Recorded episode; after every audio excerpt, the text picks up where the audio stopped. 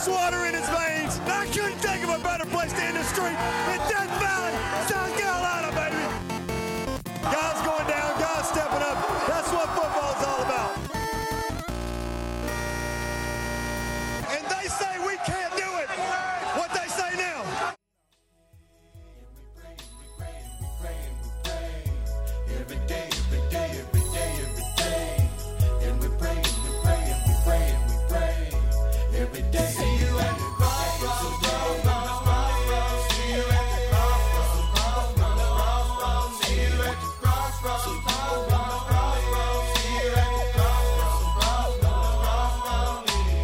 Welcome back to the Clemson Podcast. 0 1 South Carolina has two more wins than rushing yards. Tiger basketball season is only 57 days away. Clemson is 0 1, and life is a cruel, cruel mistress. Welcome back to the Clemson Podcast. I'm your host, Nick, joined tonight by Ben and Jarrett. We are here to recap Clemson's 28 7 loss to Duke and figure out what the hell happened. Guys, welcome back. Um, thought for the show tonight, you know, we've, we've got a lot of uh, a lot of feelings about this one. We've obviously been um, chatting quite a bit about this um, through the podcast team chat. Um, I thought for tonight's show, like we definitely want to get into the broader program, you know, state of the program right now that could lead to this result in week one. Um, but I think it's important that we actually do go back into this Duke game. We're not going to do our typical show where we break it all down and, you know, uh, do offense, defense, special teams, and uh, what it means. We're going to be pretty brief on the Duke piece. Um, I propose we also then talk about the 2023 season, you know, what this loss means, what our outlook is for the rest of the way, what adjustments we think can be made. Uh, but really, this is about how do we find ourselves here? Not only 0 and 1, you know, you can get over a, a first week loss, but the manner in which it happened, what we saw on the field, con- contrasted with what we were told to expect about this Clemson team, I think that's where we want to spend most of our time tonight. And let's talk about what this means long term for the program. Um, before we get started, how are you guys feeling a couple days removed from this game? Um, sad, despondent. Um, tired of hearing coach speak. Um, I have to say that's probably. I mean, my initial reaction to that game was that's the most embarrassing loss in the Dabo era since the West Virginia Orange Bowl game. And what stings even more with this one is that it's the first game of the season and we have to go through with the rest of the season. Like there's no off season to decompress and you know get hyped up again and look look forward to a new season. Like we're having to move forward this season with all the glaring weaknesses that we saw out there on on Monday night and wondering if we're going to be able to improve upon that. Now at the same time, um, I think if you're going to lose one game in a season, the best game to lose is the first game of the year. Um, so there we are. and if we win uh, every regular season game from here on out, we're going to play in the ACC championship game. We're going to have the opportunity to go to the college football playoff. Um, but that seems like a very far fetched reality given what we saw on Monday night. Yeah, uh, I don't feel so good, Mr. Sweeney, is my feelings after the game. It was, at first, it was a little surprising. And then as the game went on, it was just, I wasn't even mad. I was just surprised. And then I wasn't. And then things started to look familiar. And then I was more confused on different parts of the team, uh, you know, acting you know, not blocking or bad angles. I think overall it was just um, kind of like a gut check like, wow, are we really at this place again? You know, having lost four of our last seven. Um, it doesn't feel good. And I know that we're going to uncover a lot of that. So I'll save it for the rest of the show. And guys, we're not that far removed from our season preview. And I know we spent about 30 seconds of that show talking about the bear case for the season. Like worst case scenario, like if this thing does go wrong, what does that look like? I don't even know that we put a ton of thought into what we said, what our comments were in that in that little section. I'll probably dig that back up and just see see what our prediction was there. Um, but man, it sure it sure felt like you could see that coming through, um, not just in the game itself, but for the result of the season. Cade not Cade Klubnik not necessarily being able to step into that role. Um, you know, replacing DJ and defense up front not really gelling, um, wide receivers not improving in play. So we'll obviously get into the Duke game and like broader broader themes, but um, Ben, I think just on the coach speak for a minute, there's a difference between Dabo, you know, criticizing in private and praising in public with his team, and him just you know reciting some stats and saying it was a weird game, right? Like there's just there's just a big difference. I think you can say like we were embarrassed by that performance, we're going to do better without like destroying your team's morale, right? So I think there's some middle ground there. And the fact that like the stats were the first thing that came out like in this post game presser. Um, you know, we've never lost a game when we rushed for over 200 and and passed for over 200 yards. Like not only in Dabo's tenure, but like the entire history of Clemson football. 108 no. Um, and so that's just another one of those things. And I said this in real time during and after the game. Um, this all comes down to coaching. Um, and it all comes down to the head coach. Um, and we can get into what all that means, but I have never seen a I mean, I'm sure I have, but it's very, very rare that I've seen a Clemson team just so ill prepared and come out with a lack of intensity and focus uh, for a game as we saw in this one. And you know, we we got to give Duke credit. They were a nine and four team last year, which is very good by Duke standards. I know their their schedule wasn't you know incredibly difficult last year, but still, you know, nine and four, and they were an you know by the looks of it even even more improved team this year. They returned a lot of starters. They're a lot more experienced, but at the end of the day, it's still Duke football, and that you know, yes, it could have been a 14 point win by Clemson. It also could have been a 28 to nothing loss for Clemson. Um, so yeah, just the disappointment in in seeing how the team came out, how they executed, or the lack of execution during the game, the the the clear and obvious lack of player development. Um, yeah, again, I, to, to me, it all goes back to to the coaching and the head coach, and I think you know we'll see how we need to see how the rest of the season plays out. I don't think by any means should we give up on it yet. There's still a lot um, left to be accomplished ahead, and it's certainly you like to think it's possible. Um, but as you know, I mentioned in the the season preview, you know, I want to see it on the field with this team before I buy into it.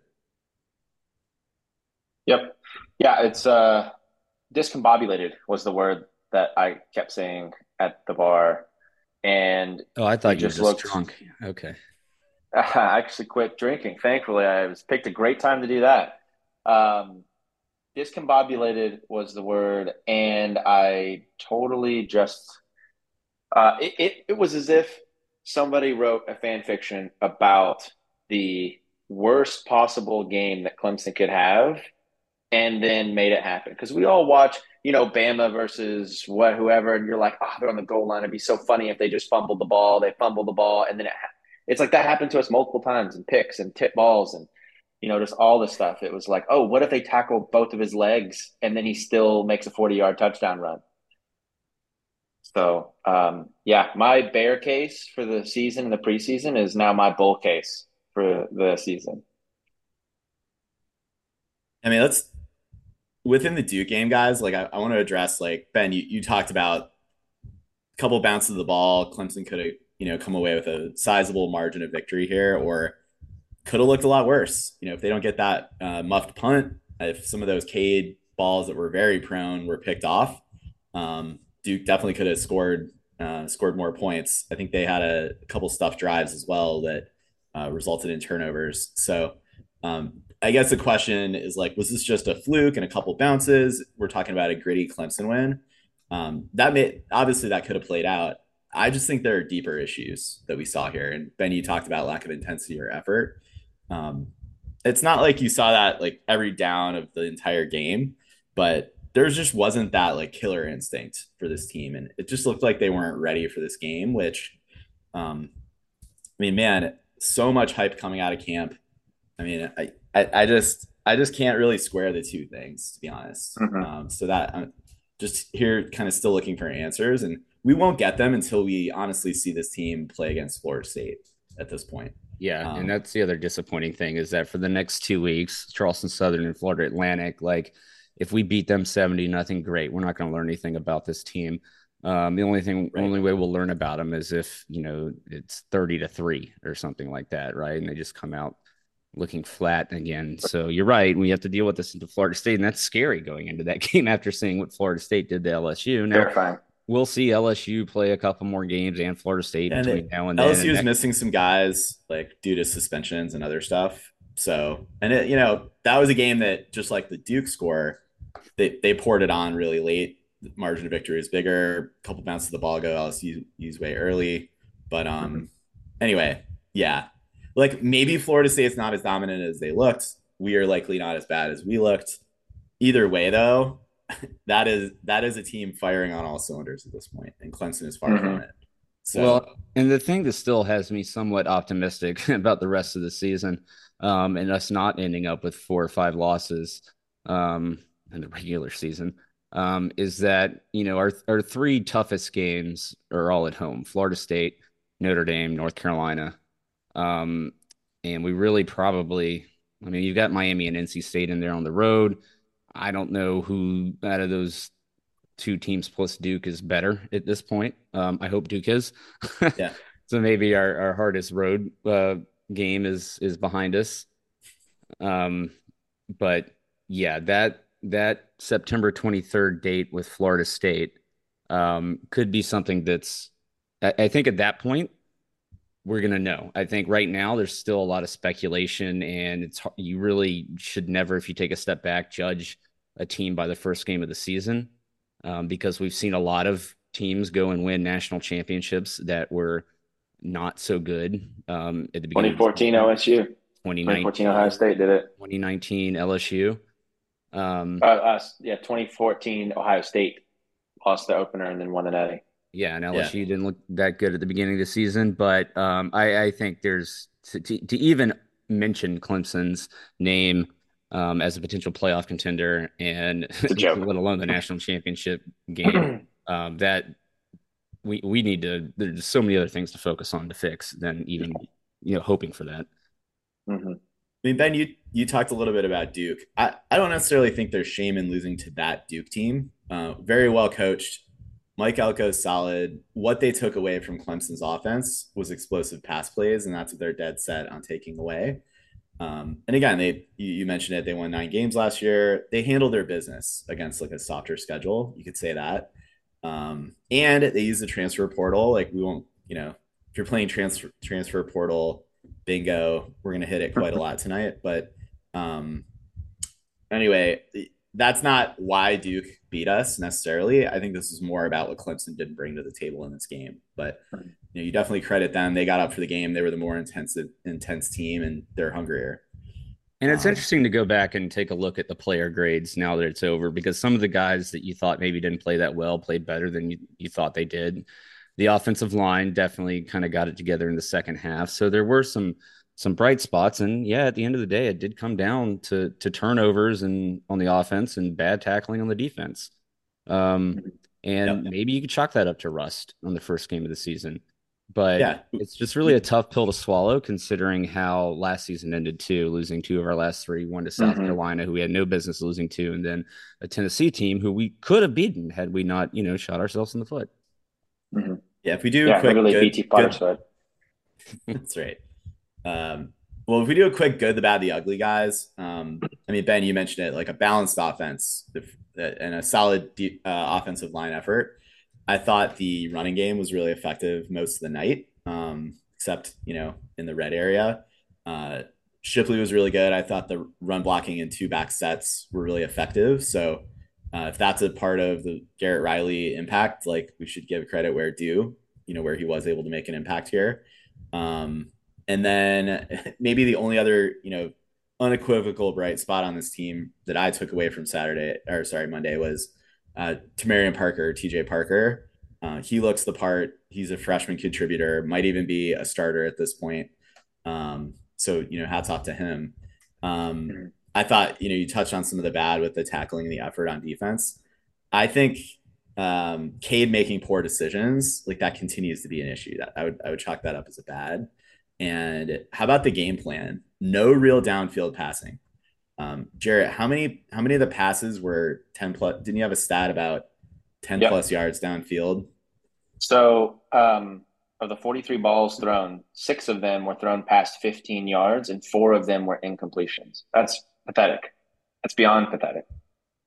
And so the question is there, you know, do you chalk that up to the to the coaches not having confidence in Cade, um, or the wide receivers, and how disappointing they've they've all been, right? Or most of them have been for quite some time. You know, you've got Antonio Williams who had a great season last year. Um, you know, Tyler Brown looked promising in this game, but then you got guys like uh, Beaux Collins and Adam Randall in his second year, and Cole Turner, who Dabo's been hyping up, who did not look good in this game. And you're like, where where are the weapons that we're used to seeing from from wide receiver you which don't even utter that anymore? Like this this this program Stop wearing the shirts. so far it's embarrassing. from that. Yeah. Yeah. Um, so I mean, I think that probably has a lot to do with it. Um, Mhm. but Yeah. it's just The- the answer is both. The answer is both, Ben. Yeah. It- it's both. It's know? just disappointing to see a lack of playmakers. And I think, you know, once we get into tougher teams like Florida State and Notre Dame, um, it- you know, you're going to need those guys to get separation or at least kind of have the threat of a downfield passing game. Um, or teams are just going to stuff the run because they know that's all you can do. Yeah, two quick points on um, kind of this game and the receivers. So, um, Bud Elliott, he's on the Cover Three podcast, talked about he he noticed Duke was trotting out the type of specific man coverages, really putting their corners on islands against against our receivers. Typically, those kind of coverages you would only really trust against a team like Clemson if you had NFL caliber cornerbacks like Georgia, Alabama, Ohio State. Um, and we're seeing Duke and Mike Elko trot that out against us. And they were basically daring Cade Klubnik and Adam Randall and Beaux Collins to beat them. And we did not only did did Clemson not beat their secondary, like we weren't even trying to do that. Mhm. And um, it's like, you know, Twitter account we reference quite often on here, uh, Dustin Black mentioned like, don't listen to your coaches, watch what they do. Watch what they do with the play calling and who's playing on the game and who's taking the snaps. And the reality is not, oh, we're really excited about Cade's development and these receivers, you know, establishing the standard and high powered offense. It's we didn't even try to throw the ball downfield on like Yeah. very soft man coverage. And to hear from really telling. and to hear from Dabo prior to the season how this is one of the fastest teams he's ever had. That wasn't a fast team on either side of the ball. Tom Luginbill said that on the broadcast. He's like, I can't Yeah. tell a speed difference between Duke and Clemson. And either Dabo's just lying to us, um, or he's really lost touch um, with being able to evaluate his team versus where other teams are at in college football right now. Mhm. I think it's probably a little Way more ahead the of Clemson. former Ben. Like, I just don't. I mean, i- is that a tactic to pump his guys up? I just, It's I don't see run the, the faster. Why upside would in you- Why to would you say that? Like they're not going to run Yeah. faster because of that, Yeah. That's- Yeah. Thanks, I've, um, obviously. the thing that I'll add for Duke to go back uh, whenever you brought it up was should we feel bad losing to this Duke team?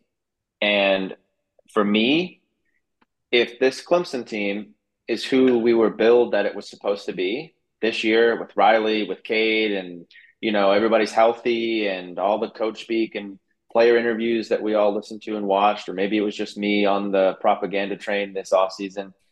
But if that's who the team is supposed to be, then we should be absolutely embarrassed because that's a team that sounded like it was going to come in there and hang 45, 50 points on Duke, uh, maybe let them score 20 points, 17 points, something like that. Now, if if this Clemson team is who they most likely are, then I say we should still be embarrassed, but we should feel like, yeah, it kind of makes sense. If we're not going to get out of our own way and or or do the right coaching, let our coaches cook, then yeah, then that's probably what we're just going to get. And, So- and that's the thing. Like, we're not going to know that answer until halfway through the season. Probably at least we need to see Duke play more games. We need to see Clemson play more games. And you could, you know, could be right. Like maybe Duke's like a two loss regular season team this year. Um, you know, they've got Leonard, who is a top 20 draft pick, probably. Um, it's like, you know, they're saying he's going to be like the third quarterback. He's gonna be like a board in the Daniel NFL draft. Jones, right? Uh, Yeah. Mhm. where And- NFL and- scouts love him. and Yeah. Duke is is better. They four years ago they were recruiting 60th ranked in the in the country, and you know last year they were like 48. So they're Mhm. get they're getting better, and we slipped from like two to ten. So, Mhm. um, but yeah, I mean, still a wide gap there. Um, I, I I can give a little bit of edge to to Duke for the experience on the team, um, and then obviously their coaching staff. Um, I mean, what what Dabo's amassed and put together here at Clemson as far as the coaching staff is one that you know some D3 school that just started a football program should really be proud of.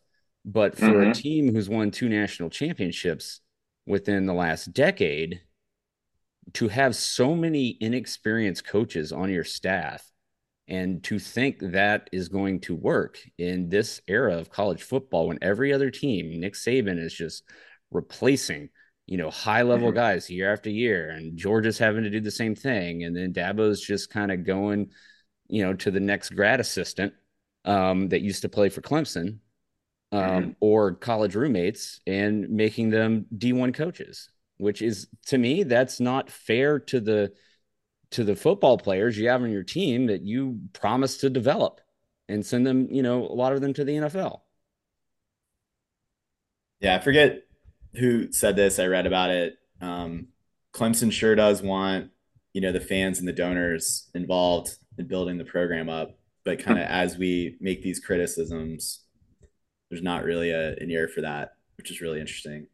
Uh, but anyway, Yeah. uh, Ben, like, I think you're right. I think we can examine a little bit more, like, when we look how we got in this position. Let's maybe wrap up real quick just on like the rest of the season. Um, what adjustments coming out of week one we we think is needed if we want to compete against Florida State or for the rest of the season and avoid a 500 team. Um, for me, the ugly in the Duke game, ball control, field goal unit, special team stuff, just really execution things. Um, the reason Phil Mafah fumbled wasn't because Phil Mafah didn't know how to hold the football. It's because the defensive lineman had already broken through the line and put his helmet on the ball as he received that from Cade. That is, you know, goal line reps up front in practice. They really need to focus on that. I just, I just don't know what they're doing in camp. Um, Mhm. You can't say much about the rest of the season for strength and conditioning, but if you've got Barrett Carter out here talking about not being in game shape after we got our butt kicked against Tennessee, and you got nine months to kind of stew on that, and not just the coaches kind of get those guys out there and conditioned, but in where's that contract player? Well, yeah, this is a money year for him, and like, where's that player intensity getting guys out there? You know, not on the team sanction time, but you know, players motivating players and getting guys out there. Not singling out Carter, I think just across the board, Clemson looks slow. Strength and conditioning um, seems to be a, big issue. So whatever can be done there, you know, in the remaining weeks of the season, we got to see it. And we looked a lot more finesse on offense than than you know than what you would hope for out of a Clemson offense. That you know those types that won us national championships. Yeah, sure. We started driving the ball on them, getting downfield, got to the red zone, got within the five, but it was getting blown up there. Push at it the line is Yeah. blown up there at the line of scrimmage, not being able to to just run the ball straight down the mouse and get it in the end zone. You know, we had the one touchdown, which was a beautiful play call. I love that. I love the two back sets. Spoke about that um, in the season preview, wanting to see that. I, I think Riley is going to bring a lot of creativity to this offense, but he only has to work with what he has to work with, especially from the wide re- receiver position. I think as as they did last year, the offensive line will improve and gel as the season goes along. I think they were better game one this year than they were game one last year. I think the running backs are obviously solid. Um, but yeah, as far as the wide receivers are concerned, I think when you ask, you know, what do we want to see moving forward? No more seniority gets you the start. Uh, put the kids in that give us the best chance to win. You know, You've been saying it for years. yeah, and, and like especially when you have Charleston Southern and Florida Atlantic coming up, like I want to see a lot of Tyler Brown. Let's just see what he can do. Um, Mhm. you don't really have. I mean, I don't know who the heck is going to be at the um the boundary and the field position uh receiver to replace Randall and Beaux Collins as your big guys. The depth chart doesn't look great. Um So I don't know. Somebody's going to have to step up, and you just you just hope to see that from somebody. But I'm not Can we, sure. can we start by throwing it to Briningstool? Would that maybe yeah, help? yeah. them? Start there. Target, And not target the your Duke, not the Duke talent. defender, Right. not straight into the hands of the Duke defender. Yeah, line him up as a wide receiver. And let Riley cook. Yeah. I think that's a big adjustment. let the let the high powered uh, offensive coordinator call the offense. Um, and yeah, to the point of Cade, you know, them keeping the training wheels on Cade. I just, yeah, you don't want to break his confidence if he's out there just hucking picks, like three picks and a half. Um, but what what are you saving his confidence for then? If we're losing this Yeah. game, um, I don't get it. I mean, And we have to remember that that was his second collegiate start. I mean, you can almost call the North Carolina one a, a start just because he played so much and played so well in that game.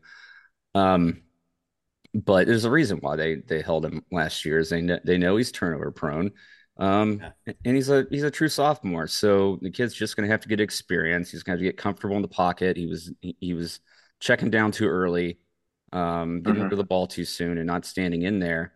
Um, he could definitely stand to put on a little bit more muscle, I think, Yeah, um, yeah. because he looked pretty small out there. But we're gonna have to give him time. Again, this is not a Mhm. Deshaun Watson or Trevor Lawrence type of thing. It's going to take him half of season to to get comfortable, and it's going to cost us a couple losses probably along the way. let me give you guys a thimble of optimism here. So Mhm. Florida State, um, not strong against the run. That is that is their weakness of their defense. Maybe there's a game script. Clemson can get an early lead, do do clock control with the whole timeout after the first or sorry, the, the play clock stopping after the um, first down situation. Like, you know, maybe that plays your favor. Um, also, Bud Elliott talked about Duke running a very similar offensive and defensive system as Florida State. Obviously, FSU has much more much more athletes. It's going to be more like that on turbo mode, but maybe this is helpful uh, to a point with Clemson and game prep for FSU. Um, they've got film, you know, it, of themselves in the Duke game for what to correct.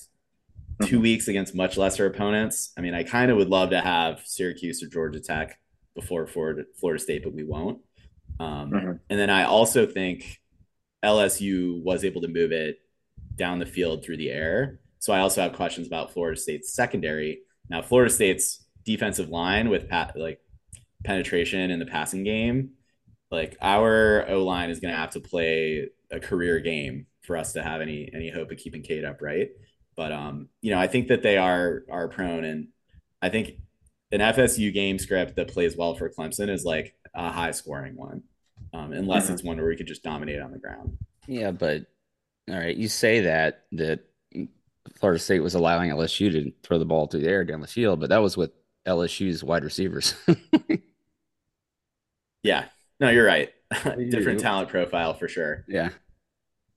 This is just going to be such an interesting year where it's like we've had multiple years of this post Trevor era where we've kind of put faith in like Dabo and like his Dabo land, the coaches and stuff to to make this stuff happen. And if we're seeing the same offense, we're seeing, you know, like I said, only two of 43 passes completed for 15 yards or more in a game. If if we open it up and get comfortable in the next two games and then we just return to what we look like versus Duke, I don't even know that I'll be mad. I'll be like, cool, like now we know what we have and we know what has been done to this program. And, you know, hopefully that gives us eyes on how to like turn the whole ship upside down and shake it a bunch and fix some stuff. Well, but the problem is now we're we're gonna have to wait throughout the whole season to the end of the season before you Yeah, can there's no. Yeah, shake things it's up like again. You're not gonna you're not Yeah. gonna, you know, overhaul the coaching staff in that amount amount of time. The wide receivers aren't No, all of course sudden- not. all of a sudden gonna be Yeah. You're not lights out. add people to the team. Yeah. Yeah. Um, probably lose people actually. I mean, Yeah. guys, if uh, Matt Bockhorst was on the Larry Williams show, uh, recommend folks checking that out. The Dubcast, uh, great show, great episode with Matt Bockhorst. Going to paraphrase a little bit what he said, maybe put some words in his mouth, but he was talking a little bit about just effort and intensity on this team. That was never in question with the championship era guys, or even even guys in the you know, late Trevor Lawrence era on this team. And um, I, who knows? Like, I think that is also where we're going to need to see that play on out on the field in the coming weeks mm-hmm. to understand how they respond here. Um, if I'm not, if I'm on the coaching staff and I'm not necessarily feeling like this week in practice, there's really that fire, that leadership stepping up. I don't know how many like returning guys you can get from the 2015 to 2020 era Tigers just to get in that locker room or get in front of the team in a meeting during the week. Um, but Dabo certainly pulls in the motivational speakers. I, I, think I saw Woody Dantzler was on campus, but why don't we get you know Ben Boulware in there or you know any of these guys to talk to them about kind of the I don't know just what it was like. I, I, they got to try this, right? Um, uh-huh. Now most of the most of the guys that really were driving that in those years are playing on Sundays and their season's about to uh-huh. start. But um, just the thought I had. If it's about you know motivation and they're not really sensing the leadership on the team, you know, can you can you find those guys who've already done it in a Tigers uniform? Well, maybe what you should do is just have them watch reruns of the 2016 and 2018 national championship games. That'll light a fire under you. Seeing those guys go out there and perform the comeback against Alabama uh, when everybody thought we were out of it, and just the absolute annihilation um, of, of Bama the second time. Um, that should be motivation enough. That should be enough for those guys to watch that the film of that game and realize that they're not even close to that. Then level. watch Duke after that. Exactly. Yeah. Watch those two. Yeah. You know what? Let's instead of sitting the team down, let's sit Dabo down and make him watch those games and be like, "Hey, man, where did this go? Where's this intensity? You're the head coach. Show him what his coaching staff looked like back then. Yeah, when back in 2015 there was like something I think like 180 years of combined coaching experience, and now there's like 50 across like all position groups, something like that. And, and that, half of it's that's, that's hey, that's not the move, bud.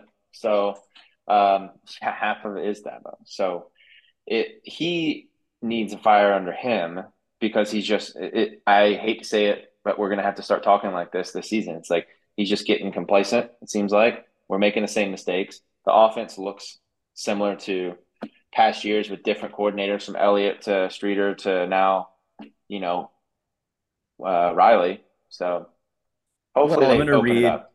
And we said so, this before again, like his job is not is you know, yes, bring in high school athletes, develop them as young men, you know, develop them as football players. Sure, still get them a degree and degree and send them out to set them up to be successful in life. But it's not to do the same with coaching with coaches and the coaching staff. Yes. Like you owe these kids good coaching or they're gonna leave, you know? Reach. It's it's not for you know half your coaching staff to never have college football yeah.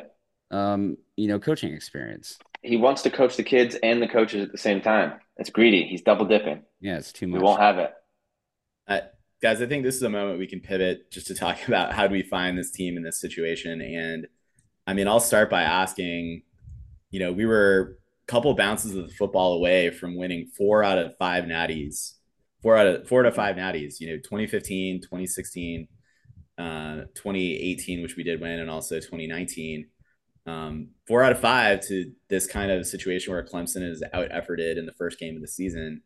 Um, I can't help but think this is the, the reason that that can happen goes back to Dabo and sort of the hubris of Dabo and thinking, you know, I've got my way, my system. We reached the mountaintop with my way. That must mean that all facets of how I run this program are the right way. I'm gonna I'm gonna stick to that. I'm gonna stick to these guns and do it. Um, if you want to look for we've kind of talked a little bit also about the green assistants on the staff and you know bringing former players in bringing personal friends in who you know they're around football. It's not like he got guys i mean maybe you know it's not like he got guys that aren't familiar and acquainted with the sport but you know you've got them in high profile coaching positions here for a power program. Um i mean i i also kind of want to go i i want to go back to a quote dabo had in 2015 and i'll, I'll paraphrase this.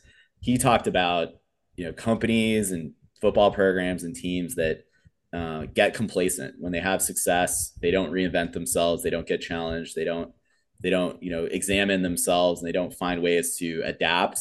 And um, only the great companies the great businesses the great programs the only way they succeed is by challenging themselves and, and recognizing that and making the right changes.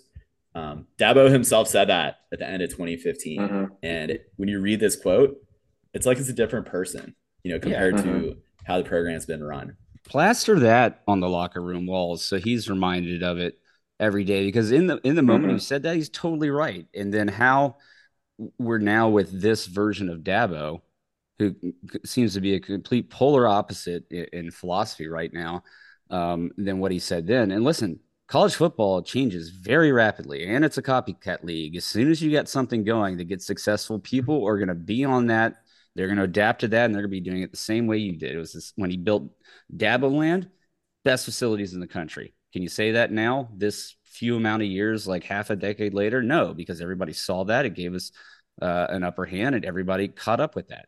So you do have to constantly reinvent yourself. Nick Saban does such a great job of that, even when he doesn't like how the the changes in the offensive philosophy in college football go. Like he brings in the guys to revamp his Mhm. offense to match that, and they stay competitive year after year after year. Not winning it every single year, but you know they're in the SEC championship game or in the playoffs more often than not. So you really do have to take this new landscape of college football, adapt to that, get creative with it. You can still do it with the same uh, morals and passion and everything. You can still use the transfer portal in a way that still kind of fits your philosophy.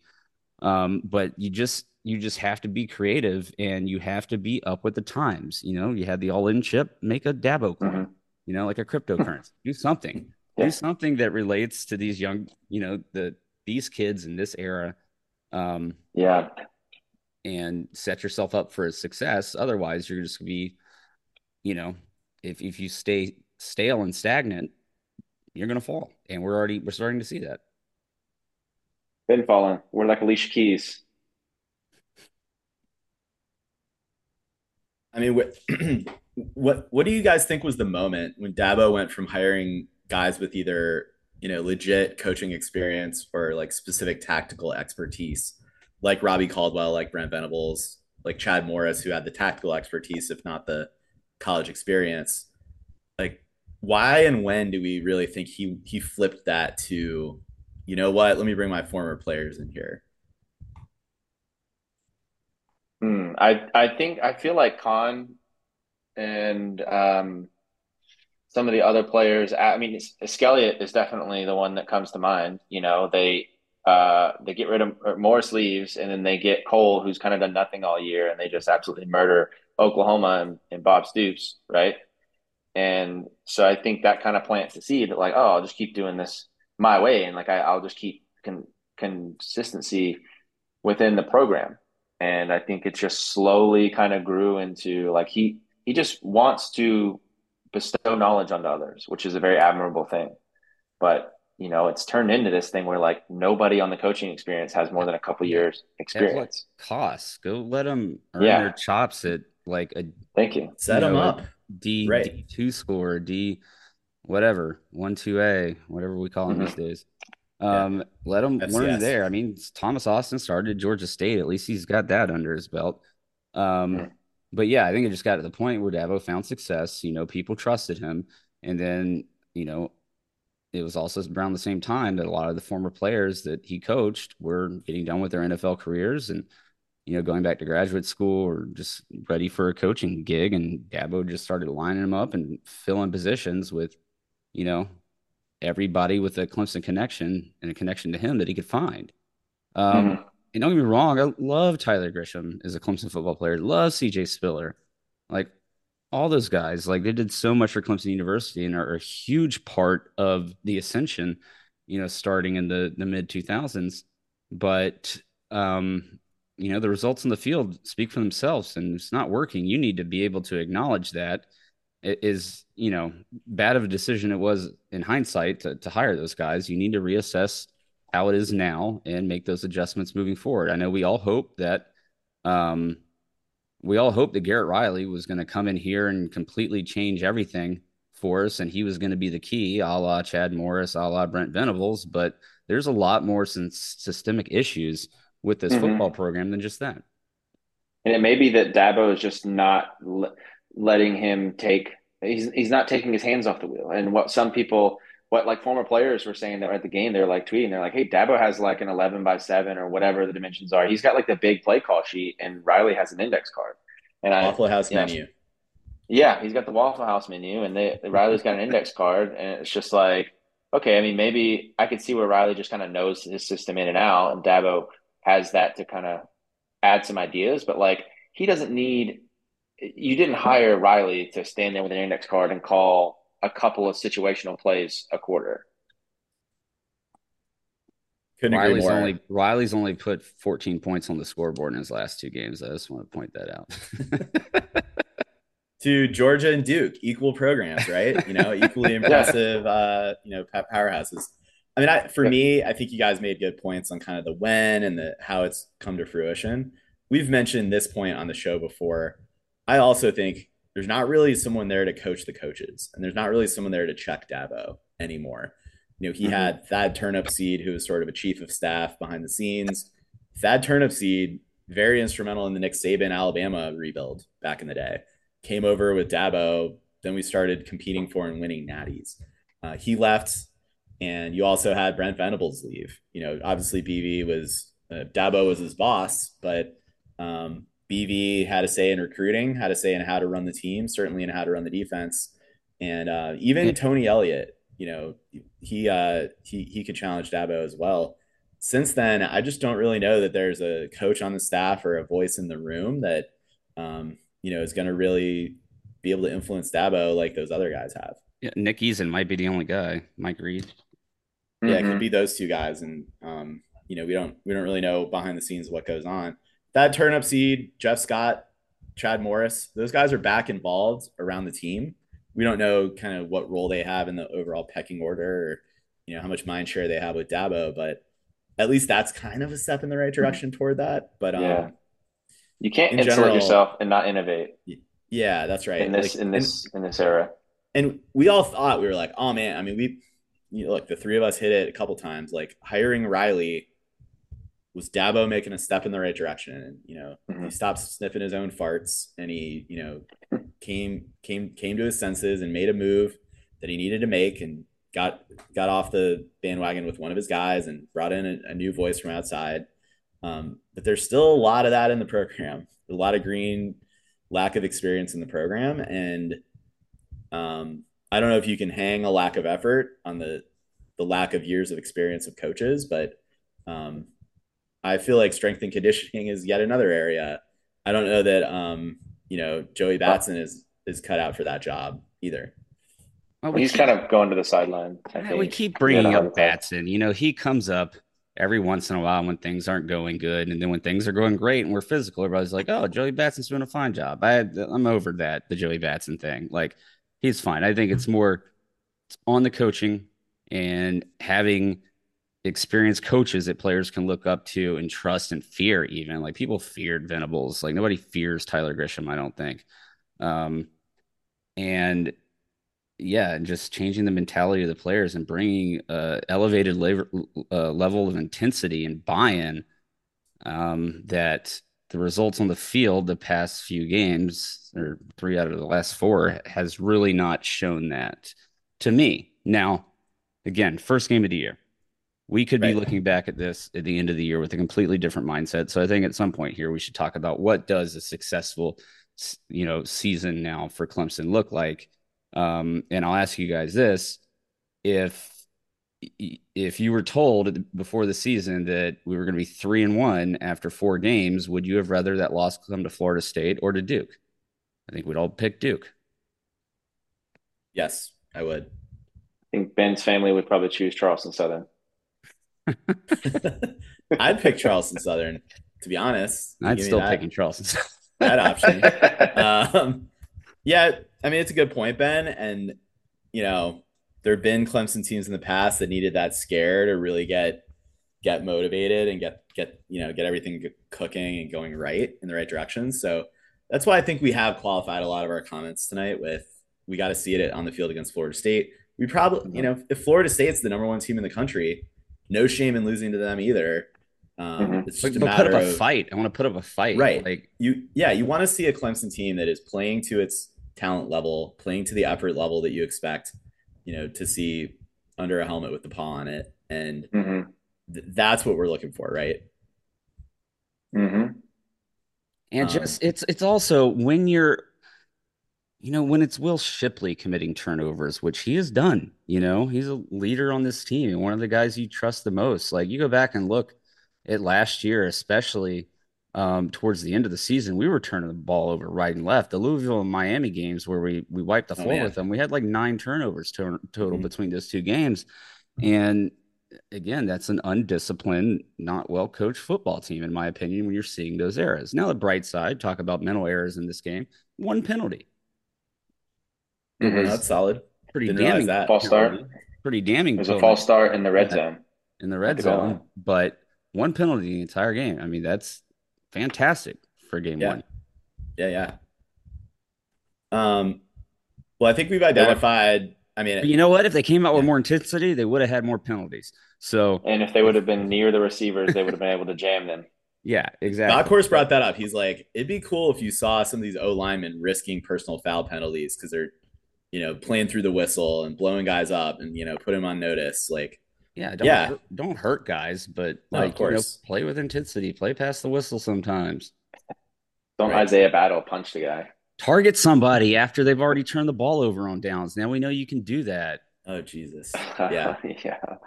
terrible.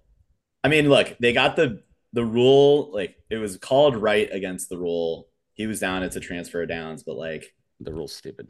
it's rules rules stupid on I don't know. And I also think like our quarterback's really going to abuse it if you like marking them down at the position in which they slide. I don't know. It's like that's just going to get people to not slide, you know?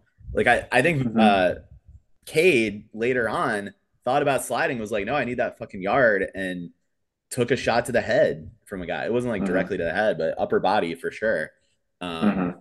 you know, it's it's a more dangerous situation. Anyway, Well, that's the That's one thing we are going to really lack this year with Cade is the power running game from the quarterback position. You know, ultimately, maybe we don't need it as much, but that's one thing DJ brought to the t- table. And as what they call him, stinky leg or bow Mhm. leg or what? What was it Mhm. last last year? Um, dead leg, dead leg, dead leg. leg. That's what it was. You know what? Yeah. And I saw I was dead watching leg DJ. I was watching the Oregon State game when he took off on his He first, got him. his first draw up the middle. I'm like, there it is. Yeah, it's And the just so slow like, to develop. like he tried to thought to slide. I'm like, nah, man, he's just slow That's motion juking all you MFers out. Exactly. Um, I guess we can pause and talk about the DJ situation. One game, San Jose State. Oregon Mhm. State's a solid team. He came in there. They won a lot of games last year, but um, further just evidence of of Clemson not having it all put together is the DJ turns around and really flashes. I mean, he wasn't a he didn't have a brilliant game, but very sound, efficient game for him. Mhm. He was, Yeah. they were playing San protection. Come on. Well, hey, San Jose State gave USC a lot of trouble. All it could handle. Threw a couple touchdowns for sure. Like, um, so and then Oregon State just made them look like pedestrian.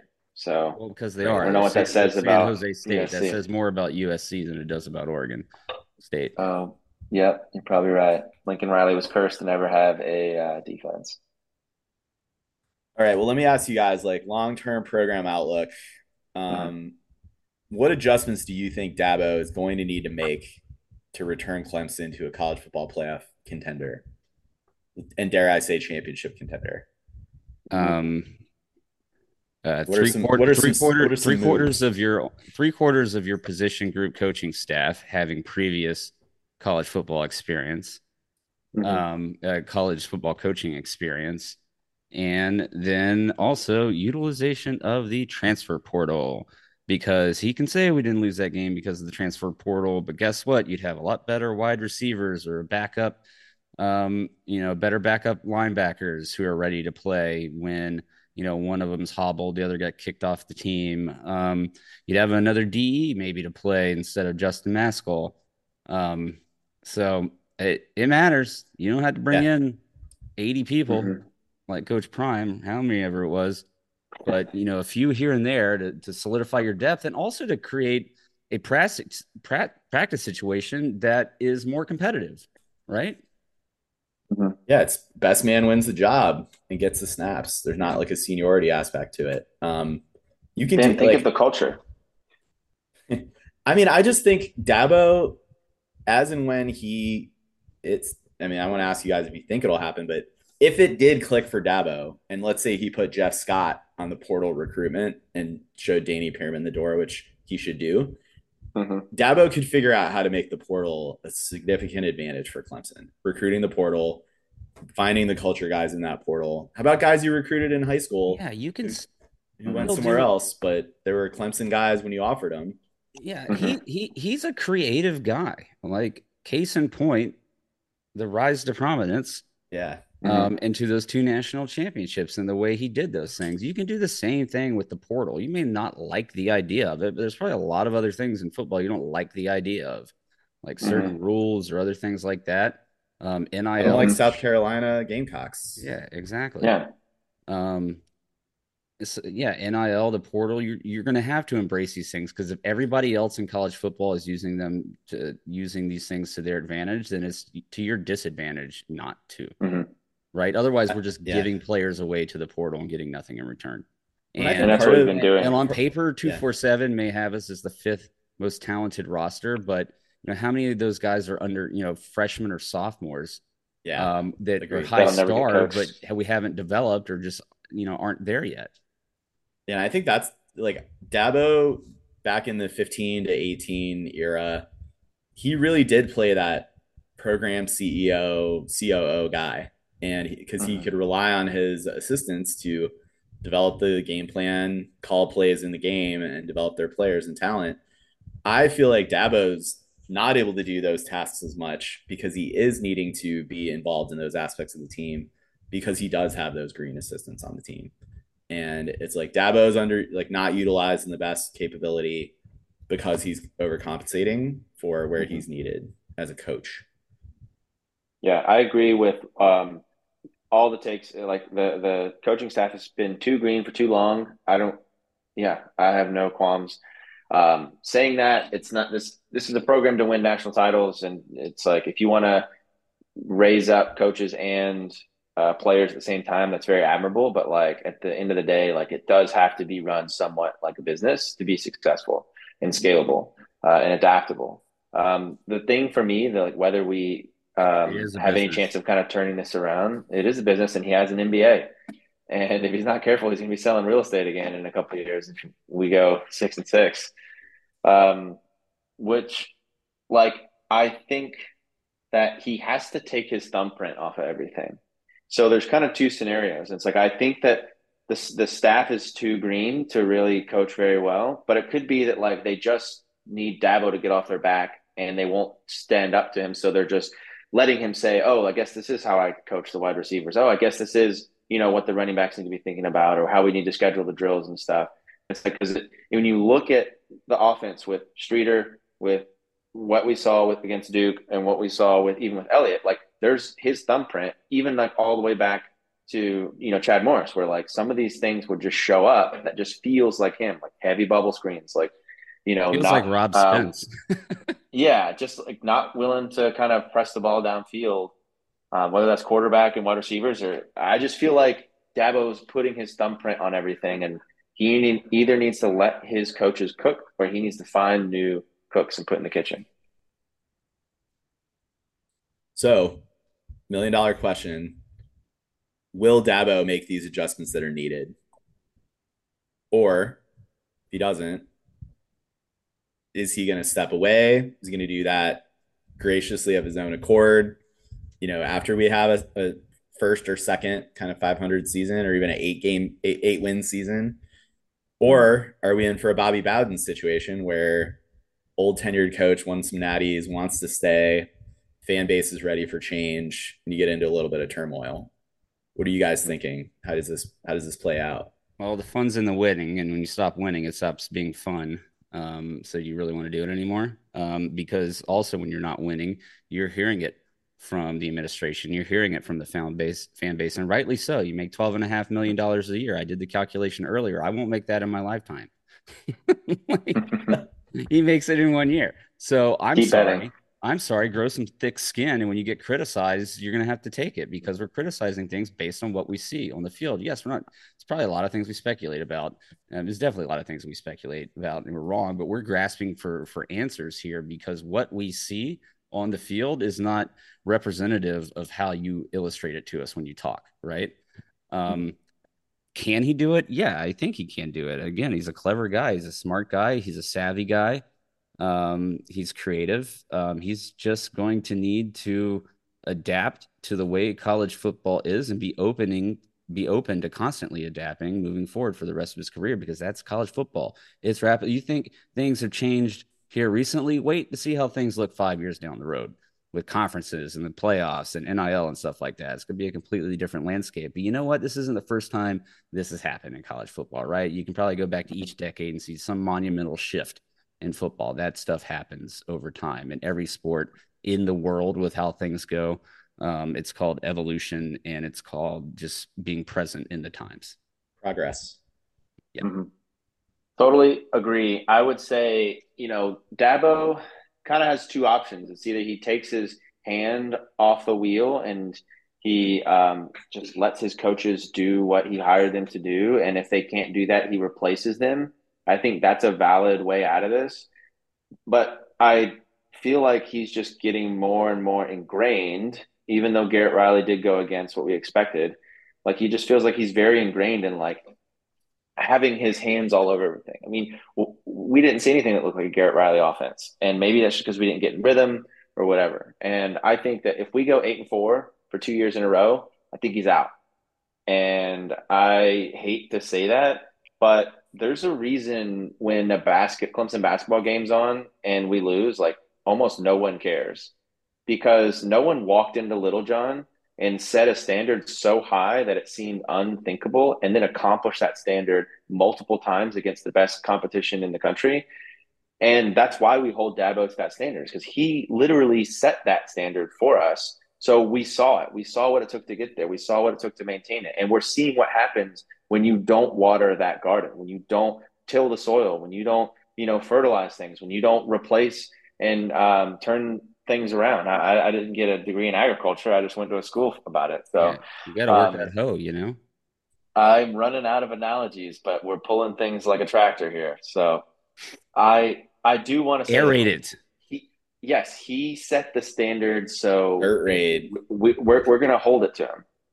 And you know You what? know? He he did that with the Garrett Riley um, hire. You know that caught us all by surprise. We didn't think he was going to move on um, Mhm. from Streeter last year. Now, in hindsight, uh, you know, as it turns out, it does look like he was exploring options for offensive coordinators. Um, you know, ahead of that. it before that. But I mean, at the end of the day, give him credit. He went out there and got landed the best coordinator hire, Broyles Award winner. Da- Dabo could hire Nick Saban and you know all of the the best. He could hire Ryan Day as offensive, you know, guru. But it's like if he doesn't stop taking, if he doesn't let them coach, like it, it's like you hire an F one driver to you know drive you at five miles an hour. It's like why, what's the point? You know, what's the point of hire, hiring Garrett Riley and breaking your mold, getting rid of your your boy, just to not just to make them run your own offense, the Clemson offense. Now let's let's take something else into consideration here that not a lot of people have talked about, um, in in particular as it relates to this Clemson football program, but as it relates to conference realignment and Clemson's place in that, and the reason for moving, in that Clemson is not making nearly as much money from TV rights deals and payouts from the conference as SEC teams are, Big Ten teams are. So Clemson is at a financial disadvantage in that sense. Well, what's one way when you have a small alumni base to make up for that? Do you pay coaches less and save a few million that way? You know, every penny counts. Does that have something to do with it? Is that his way of trying to manage the budget and make up for for an income gap? Um, could be. Yeah, you, you saying does he take a he take a pay cut willingly? Well, he's not taking Um, a pay cut, but I'm saying, do you hire these green coaches Oh, with no experience, so you don't have to pay them that much? Hmm. You just it's- unloaded how many millions on Brent Vil- Brent, Brent Venables contract? and Tony Yeah. Elliott. I mean, they were the two Hey. highest paid coordinators in the country Mhm. in 2019. I And think. then you had Tony Elliott and Jeff Scott there at the same damn time Mhm. at one point too. You know, sure. Dabo has an MBA. What if conspiracy theory? What if Dabo basically came to um, the AD? Um, who was before Neff? I've already forgot his name. D Rad. Um, yeah. What if he went to D-Rad? He's like, hey, you know what's a great idea to save money? I'm just going to slowly replace all of the assistant coaches with people with no experience, and we'll just basically they're like the um, uh, HB uh, the the visas that they have. You know, international students come and work at like tech companies or whatever, where you H1B. pay them H-1B. Yeah. Uh, Do we have a staff of H-1B coaches just so they can pay them less? Not like high No. school JV. No. Yeah. Um, I, I so don't it, know. sound, it sounded like you guys think Dabo will make the adjustments. I well, he's gonna have don't. to. like if he wants to keep winning, I know, I know he'll Best have to. if I'm Best is the saying, do think standard, he will? if best is the No, but- standard and the funds in the winning, and you want to keep up doing all that, Yeah. you're gonna have to. I know make- what I know what it takes. I'm asking, Yeah. do you think this guy Dabo Swinney will make those adjustments I before Yeah, it's too late? if well, it's a good question because we're we're asking right now, is it already too late? But I really do think we need to see how the rest of the season pans out because maybe Mhm. this game was a fluke, maybe it was first game jitters and a little bit of lack of focus, and maybe what Dabo says Yeah, when he had that comment, I think either today or yesterday, that if that offense, you know, holds on to the ball and plays like that every single game, we're not losing another game. I'm like, ah, I don't know. I don't know about that. That seems Yeah. a little far fetched, but Yeah. um, you know, I think we're still in the in the bubble of the benefit of the doubt, but we're getting, you know, towards the edge. yeah. Um, and putting a pressure So- point um, you know, on it, just hoping that it doesn't burst. hmm So for me, um, Shane Beamer rejects responsibility and Dabo rejects reality right now. That's what I see in these post games. And I feel that if things keep, I'm going to go on record and say like he doesn't make the changes, he doesn't adapt, and he ends up uh, trying to go down with the ship. And there's probably some turmoil, and then we end up replacing him um, because I think what will happen is that um, I just don't see him after all these years. uh, He's really just kind of double, triple, quadruple down on having his thumbprint on everything and doing things his way. And if it's not working, I think he's just going to continue to double down on it until it's really not working. And then he has said himself, he's like, well, we're winning now after we won the 1890s. Like, we're winning now, but you know, it only takes one or two bad years before y'all be running me out of here. And so he knows that's a possibility. So I feel like he would want to step away from the program, like at the end of a season, rather than run it, you know, one more year and, and take a bunch of losses. So, So hey, you think I'm, you think he optimistic. bails early instead of going down with the ship No, as I- I think- I think he would- submersible? No, I think he would. I think he would roll through the end of the season, but I do think that um, as of right now, and I could, I don't want to wait for the rest of the season because I'm an unhinged hot taker, right? So my unhinged hot take is that from what I've seen, they hired Riley. It was worth like he, he didn't let him cook. So I just don't have faith in Dabo. I think he's going to continue to make excuses or whatever and refuse to adapt because it's not what he wants to do. Don't, and yeah, I think we've got what we got, and I think it's going to slowly slide down. I I would be happy to be proven wrong. I think he's too much of a competitor for that. He may be slow to adapt and change, but um, I do agree though that if he if he doesn't and if he doesn't believe in that adaptation and changing to the current environment of college football, that he'll step away. Um, Yeah. in, instead So- of just you know he's got two natties. What does he need to compete for? He, if they don't want it my way, then I'll just step away. It's probably what his, his next shirt will say. If you guys are consulting Graham Neff, like, is there a senior voice that Clemson could hire and bring in to sort of help snap Dabo out of it? I mean, Danny we we all hope, baby, Danny Ford. Terry Don Phillips. yeah. I mean, Um, I say try them all, whatever it takes. Tommy Bowden, bring him in and scare the shit out of him. No, I, I mean, the guy I want is unavailable. His name's Brent Venables. Yes. Yeah. BV, um, maybe Jeff Scott could talk some sense into him. Um, but you know, Dabo might roast him for like doing nothing at USF or UCF, whatever you whatever F it is. Yeah. National F. Yes, Southern Florida.